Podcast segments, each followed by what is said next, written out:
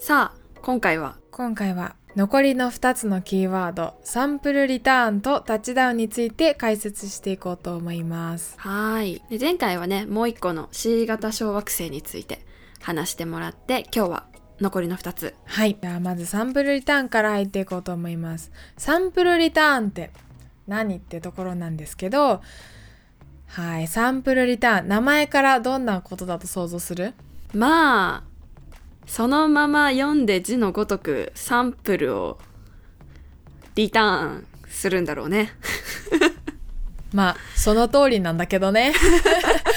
そう。サンプルリターンっていうのは宇宙探査の方法の一つで、えー地球から探査機を飛ばしてそう探査機が天体に到着して実際に着陸して物質を採取してで地球にそうサンプルを採取したカプセルを持って帰ってくるっていうそういう宇宙探査の方法がサンプルリターンです。ってことはじゃあそのサンプルっていうのは天体のまあ地面っていうとあれなのかもしれないけど物質そのものっていうこと？そうそのもの。うん。なんか地球の地球でいう石とか砂利とかうんうん。なんかおそういうのをうん。一部持って帰るようなイメージ。へえあのカプセルって言ってたけどあのえこれはちょっと関係ないかもしれないんだけどあのはやぶさの時ってカプセルだけこう落ちてきてたイメージではやぶさの本体っていうかそのものは置いてきちゃうの？はやぶさはね、うん。大気圏で燃え尽きました。あーなるほど。そうなるほど。えでもそれは計画通りっていうかそういうもう予定なんだもんね。そうなの。うん。カプセルだけうんうん。あの大気圏に突入する時の高温に耐えられるようにもう大気圏に突入する時めちゃめちゃ熱くなるんだけどうん。数千度になまでなるんだけどそのその熱でも壊れないようにカプセルはなってるんだけど、うんうん。探査機の方はそこまで耐えられないから大気圏に突入する時に燃え尽きちゃったえははやぶさ2もそうだったの？はやぶさ2はねまだ生きてる。仕事してるのはやぶさ2は。やるな。働き者だな。そう。そうなんですよ。ごめん脱線させちゃって、どうぞ。いえいえ。ということでねあのサンプルリターンはまあもう読んで字のごとくサンプルをリターンする方法なんだけどえ他にも惑星探査のやり方って主に4つあって簡単な方から紹介するとフライバイフライバイ。っていうのがまずあってフライバイっていうのは、うん、目標天体のすぐそばを通る時に表面の様子とかをカメラであったり光で調べるのがフライバイ。初めて行く天体では必ずやる方法です。それはそのターゲットのターゲットっていうか目標の天体の様子をとりあえず目視っていうかで調べるっていうような感じだね。そうそうそう。うん。探査機の目を使って調べるっていう感じ。うんうん。で2つ目の2つ目が周回探査って言って、えー天体の軌道に乗って周りをぐるぐる回りながら探査をする方法です。でこれはぐるぐる回るから星の全球のデータが得られるのね。でこれはカメラとかこれもカメラとかで、えー見たりするんだけど表面の様子とかその表面にある岩石の種類とか元素の種類とかあとどこにどんな元素があるかっていうデータが得られます。へえそれ撮影するっていうかこうだけで成分とかまで分かっちゃうんだ。そうなの。すごいね。まあ後々ねそう説明詳しくその原理っていうのを説明したいんだけど、まあ、スペクトルとかそういうのが関わっているそういう方法です。で3つ目が着陸探査実際に天体に着陸して詳細なデータを調べる方法です。うんうん。で最後4つ目が一番難しいのがサンプルリターン。はやぶさ2がやったサンプルリターンが一番難しい技術になります。はい。えーこれはやぶさ2サンプルリターンだけをやったかって言われるとそうではなくてこれ全部やりました。フライバイも周回探査も着陸探査もサンプルリターンも全部やったのがはやぶさ2ですだからいろんな情報が分かったんだよね実はということではやぶさ2が実際にどんな観測機器とか機械を積んでサンプルリターンを行ったのかっていうお話を、えーしていきながら、えーこの残りの一つタッチダウンっていうキーワードを回収していきたいと思うんだけどはい。はやぶさ2の中身どんな観測機器が載っているのかとかどんなこう最先端の技術が積み込まれているのかっていうお話な、うん、お話は私理学の畑の人間だからあんまりこう工学的なところは詳しくないんだけどあのこう概要欄にあの書いておくんだけど私がこの「はやぶさ2」のお話をする時に読んだ本があってその中で一番面白かった あの、はやぶさ2のプロジェクトマネージャーの津田さんっていう方が書かれた本があって、えー、それをあの見てそこにね詳しく書いてあったのでそれをねご紹介したいと思います。うんうん。はやぶさ2がど何でできてる何でできてるっていうかどんな構造になってるかっていう話だよね。そう。うん。わかるかわかんないけどお願いします。そうだよね。難しいんだけど。一つ目が質量。はやぶさの質量重さね、うんうん。えー、609kg です。あもっと重たいと思ってました。だよね。割とね、うん、いやねそう考えるとちっちゃいんだねはやぶさ2割とねちっちゃいかもしれない。はやぶさもちっちゃかった？はやぶさもねはやぶさの方がちっちゃかった。はやぶさもうちょっとちっちゃかった。へえそうなのよだからはやぶさ2の方が観測機器とかたくさん載っててそう重ための構造になってます。それでも600キロちょいってちょっと意外、うん。うん、でこれ609キログラムって言い切ったんだけど実はねこう質量重さにはすごくシビアな基準があって実は 10g の誤差も命取りなんですよ。はやぶさ2の安全な後悔にとって。えー、10g って1円玉10枚分？だよね。そんそれだけで。いやーそれはなんていうかもう設計した人というか作った人のこうなんか熱意がないと成功しなかったんだろうね。そうはやぶさ2に乗ってる、うん、あの燃料とかが 10g でも違うと、うん、もう大変なことになっちゃうから、うん、結構シビアな基準があるんですよね。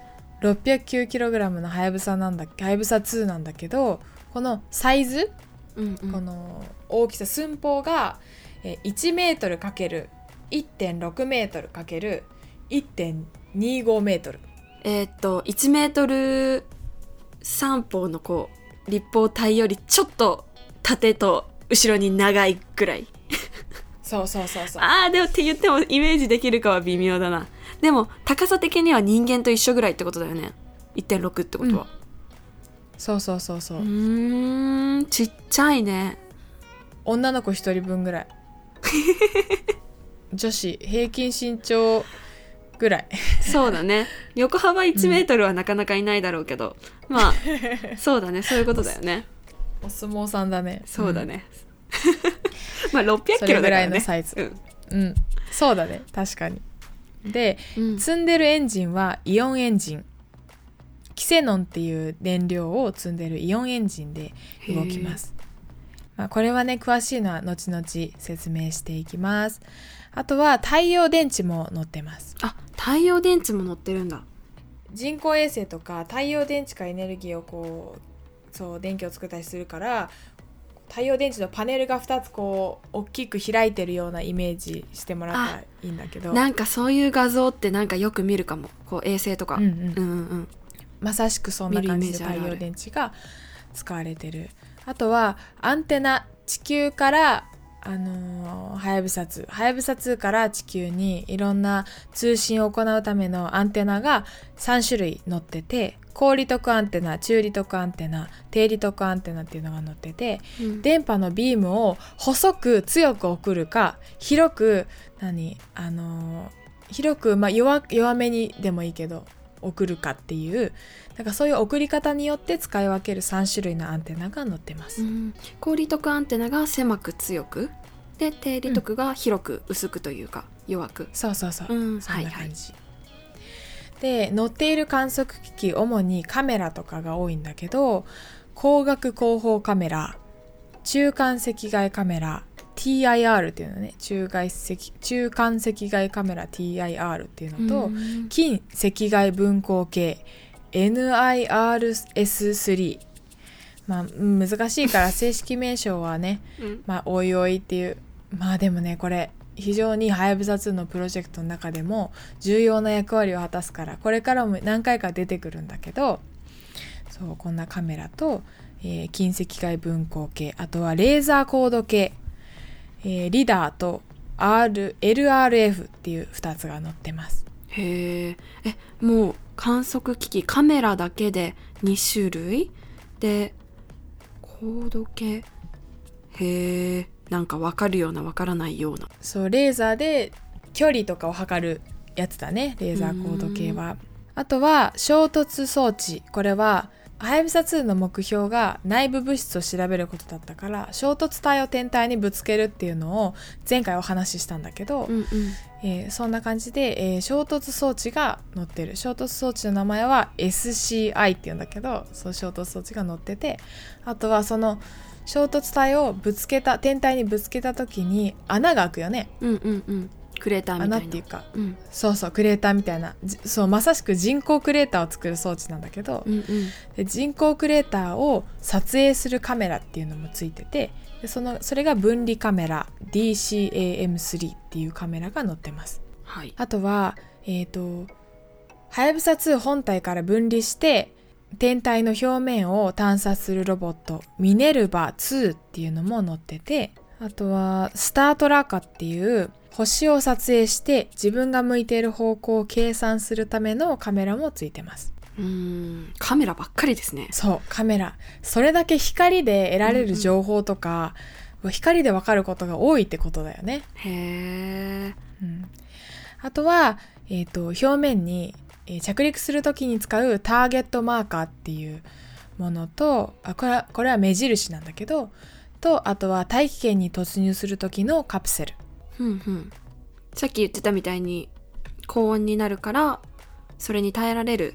そう耐えられる強さを持ったカプセルが載ってるのとあとははやぶさ2がそう天体に行くまでのこう軌道修正に使うスラスタっていう軌道修正装置みたいなのが載ってるのとあとは最後にはやぶさ2の頭脳ともいえるコンピューターが5台載ってます。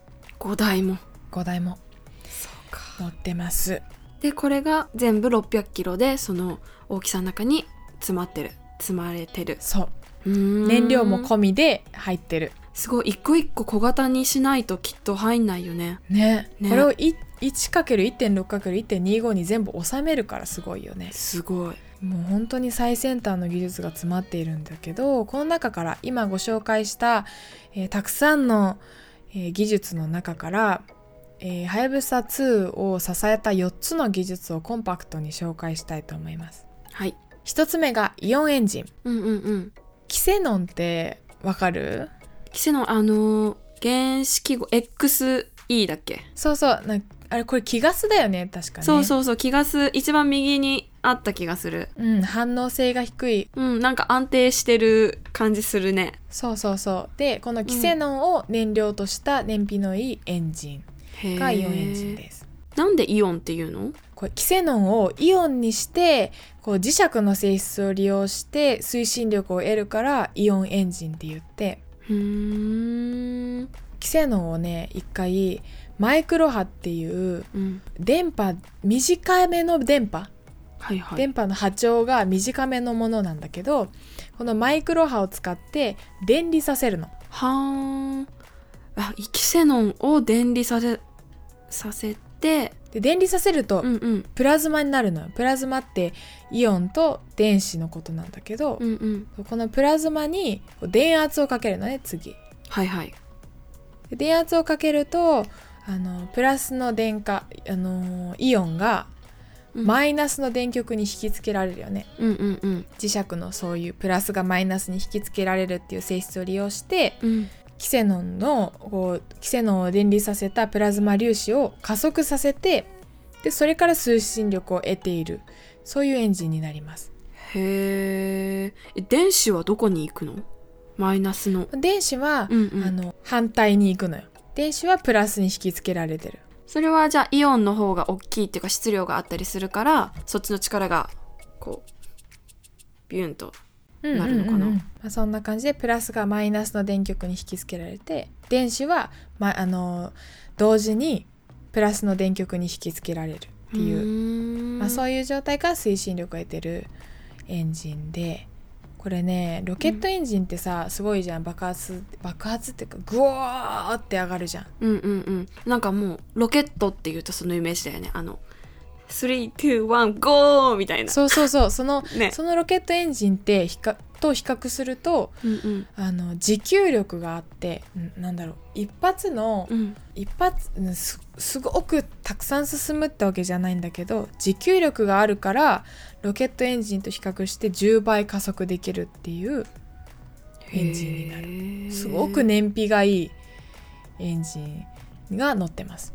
で次が光学誘導法っていうのを紹介したいんだけどそういう技術を紹介したいんだけど光学誘導法うんうんはやぶさ2にたくさんカメラが載ってたよね。乗ってた乗ってたこのカメラが探査機の目となって、えー目標の小惑星を発見して近づいて地形を認識してそして着陸するっていうのをそのカメラを使ってやるっていうのが光学誘導法。ほね、これね3段階あってううん。1つ目が地球から小惑星に到着するまでの技術。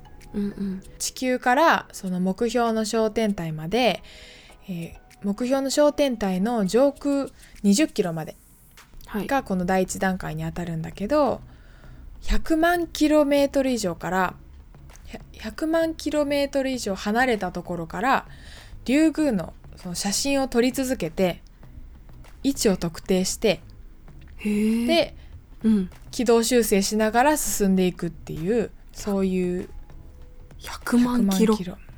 すごいね。そんな手前から捉えられるカメラ。って。そう視力どんだけなんだろうね。いやマサイ族もびっくりだよ。本当に。本当に。地球一周4万キロだもんね。なんか全然想像つかない100万キロ、すごく遠くから、うん、それで、うん。えー第2段階高度20キロまで近づいたところからゆっくり高度を落としていって小天体に着陸していくところが第2段階なんだけど、うん。ヘリコプターの着陸をイメージしてみてほしくってゆっくりこうふらふらとうんうん。っすぐこう降りていくじゃん。ああこうホバリングしててし下にね。うん。降りてくるね。そうそうそう。そんな感じであのゆっくり真下に降りていくイメージなんだけどこの時にはやぶさ2はカメラとレーザーで自分の位置が天体に対してどの位置にあるのかっていうのを測定し続けてうん。でそのデータに基づいてえ次はこのここのスラスタを吹いてスラスタって軌道修正をするうん。ための機械だってさっき言ったんだけどスラスタを吹いてこう自分の場所を調整したりするそうやって降りるんですよ。でこの着陸の時にはやぶさ2が一人でやるわけじゃなくってはやぶさ2と地球にいる専門のオペレーターが協力してそう共同作業で着陸していくっていうのになります。これはやぶさ2だけでできないのと思うよね。うん思う、なんで協力してわざわざやんなきゃいけないんだろうと思うんだけどうん、これははやぶさでの経験が生かされててあはやぶさでははやぶさだけでやってたの？そう。はやぶさだけでやってたらはやぶさが混乱しちゃったのよ。あなるほど。ではやぶさが混乱しちゃっていろいろトラブルが起きたから今回は協力してやりましょうっていう。あ反省が生きてるんだねそこに。そう。でうん。第3段階。第2段階では着陸まで 500m の地点まで近づくんだけどここからやっとはやぶさ2が自分自身じ自動で着陸するピンポイントタッチダウンっていうのを使います。あじゃあここではやぶさ2が自立するというか親元を離れるんだね。そう。一人で自分だけで着陸するっていうフェーズが第3段階になります。まあ当初はねこういう予定だったんだけどピンポイントタッチダウンは 500m の地点からやる予定だったんだけど実際はどうだったのかっていうのはまた応用していくんだけどうん。ここで出てきたタッチダウンっていうのはズバリ着陸のこと。小惑星へ着陸することがタッチダウンっていうことになります。うん。じゃあリュウグウの表面にハヤブサが着陸してあもうタッチダウンもうタッチだもんね。うん。うんうんで表面の物質と内部物質を採取するっていうのがハヤブサのミッションなのでタッチダウンというキーワードは着陸という意味だったということですね。はい。タッチダウンの意味がやっと明らかになりましたね。なりましたね。でえっ、とハヤブサに必あの重要な技術3つ目が、えーサンプル採取技術です。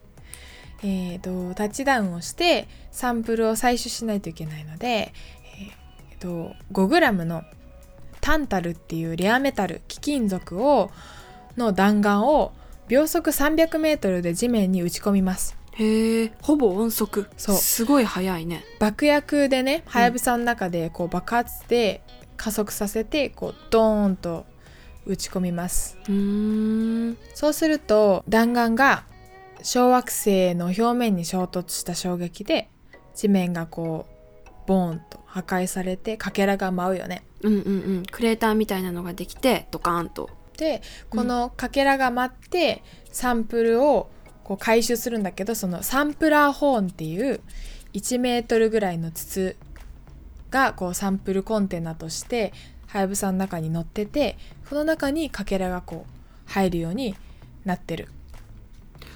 あじゃあえっと着陸して直接こうなんかアームみたいなので拾うっていうんじゃなくて舞い上がってきたのをこうキャッチしに行く感じ。そうそうそう。うーん。あそうなんだ。でサンプルコンテナってすっごい密封性が高くって爆発でこう飛んだ舞ったガスあ舞ったかけらと一緒にそのかけらがガスに揮発しちゃう場合もあるだけどそのガススも採取できるようにこう密封性が非常に高い状態のサンプラーホーンっていうのが積まれてます。ほうなるほど。でこの着陸タッチダウンなんだけど当初あのはやぶさ2では3回予定されてました。3回のタッチダウンが予定されててその3回のタッチダウン全部であの目標採取量っていうのは 100mg だった。の 100mg 少ないって感じてしまうんだけど。そうだよね。うんうん。少ないよね、うん。ね結構少ないと思うんだけどこれうん。が世界中の,、あの科学者の研究とあと将来の研究のために取っておくのでも十分な量だと、えー十分な量だそうです。100ミリでも。へえ当初3回予定されていたっていうことはそうならなかったの？そう。あ。察し察しって感じだよね。察しって感じ。なんか。そう。うんまあ3回できたらいいよねっていうことだったんだけど、まあ実際は3回はできなくて。ああそうなんだ。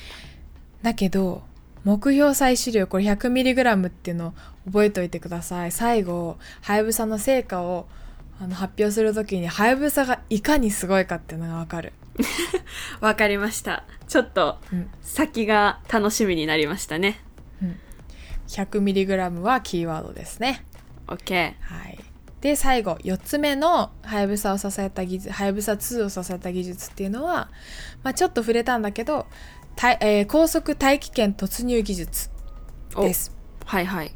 まだ働いてるって言ってたもんねで、えー、と大気圏に、うん。えーのサンプルを載せたカプセルだけ、えー大気圏に突入させて地球に、えー持ってくるんだけど小惑星から帰ってきた探査機が地球に帰ってきて探査機からカプセルを分離させてカプセルだけ大気圏に突入してで探査機は大気圏に落ちないようにこうまた軌道を修正して地球軌道に戻っていくっていう感じなのね。あだからはやぶさ2の場合はまだ生きてるんだ。はやぶさ2が、うん。本体は。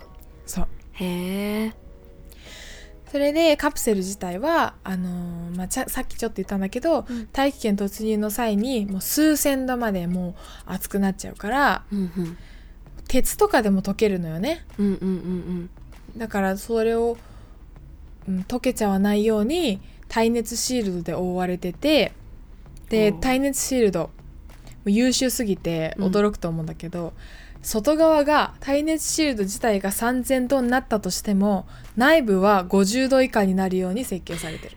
えー、なんかすごいすごすぎる。なんかしかもシールドっていう名前になんかワクワクする。なんかいいね。そうなんだ。そうだよね。中の温度がた形保ってても中のサンプルの温度が上がっちゃってまたさっき言ってたみたいに変性とかしちゃうと意味なくなっちゃうんだもんね。うんうんうん。だからもう絶対に守るもう超超強い カプセルが乗ってるということでした。なるほど。それでね今回ははやぶさ2の中身とはやぶさ2に使われている技術を説明しつつ2つのキーワードサンプルリターンとタッチダウンを回収したところで終わりたいと思うんですけどはい。サンプルリターンって何でしたか？サンプルリターンその名の通りサンプルをリターンする。まあそういった天体の表なんて言うんでしょう物質を持ち帰ってくるっていうまあ一番難しい技術って言ってましたよね。はい。完璧。うん。すごいな褒められた。タッチダウンは着陸する天体がに直接着陸するっていうのがタッチダウン。そう。ということで。よし。これでリスナーの皆さんも完璧に抑えられたと思うので。はい、あとあの、はやぶさ2の大きさ600メ600キログラムっていうのがすごく印象に残った。今日思ったよりちっちゃい、もう最先端の技術が詰まったはやぶさ2なんだけどうん。これが、えー、と次回はやぶさ2がリュウグウに到到着するまで。うんうん。まだタッチダウンできないんだけど 到着するまでのお話を次回したいと思います。はい。次回も楽しみです